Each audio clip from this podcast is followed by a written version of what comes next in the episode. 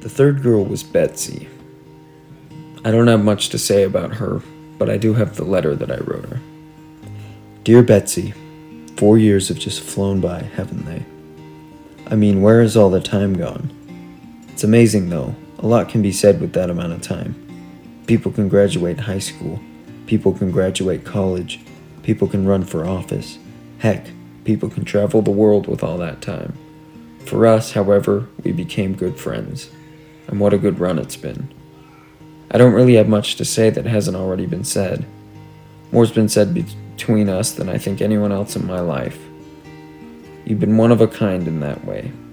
I haven't been one to talk more than I needed to, but you've always been one to listen and respond without judgment. In a way, you helped me find a voice in this loud, loud world. Thank you for being a friend. Thank you for being my friend. For all the time we've known each other, you've been somewhere in the back of my mind, even if faint at times.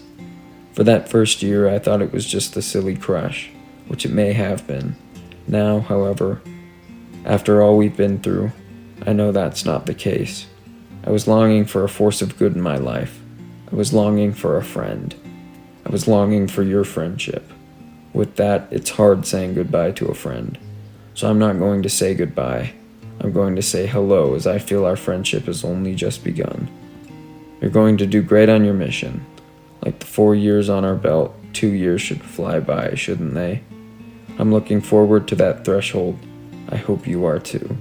After all, a lot can be said with that amount of time. Sincerely, your friend, Jackson. P.S. There's a poem on the next page, so don't forget to flip this over. P.P.S. You probably never knew this, but when we met, you were 15 and I was 13. Coincidentally, there's one year, five months, and 13 days between us in age. Call me sentimental, I guess. And here's the poem on the back Waiting for a friend. Waiting on a friend. Waiting, wondering, wishing. There they sat, out of place. Snow in a desert, out of place. Two misfit souls, connected by the study of language.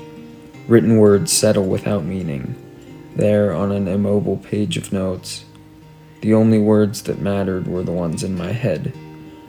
Though I may be errant, I get the bare hint we get along. In our world not so transparent. I took the written words and folded them up. I made them into something practical. She made them into something special. Wishing, wondering, waiting. There they sat, out of place. I haven't been waiting on an answer. I've been waiting on a friend. I have found a friend.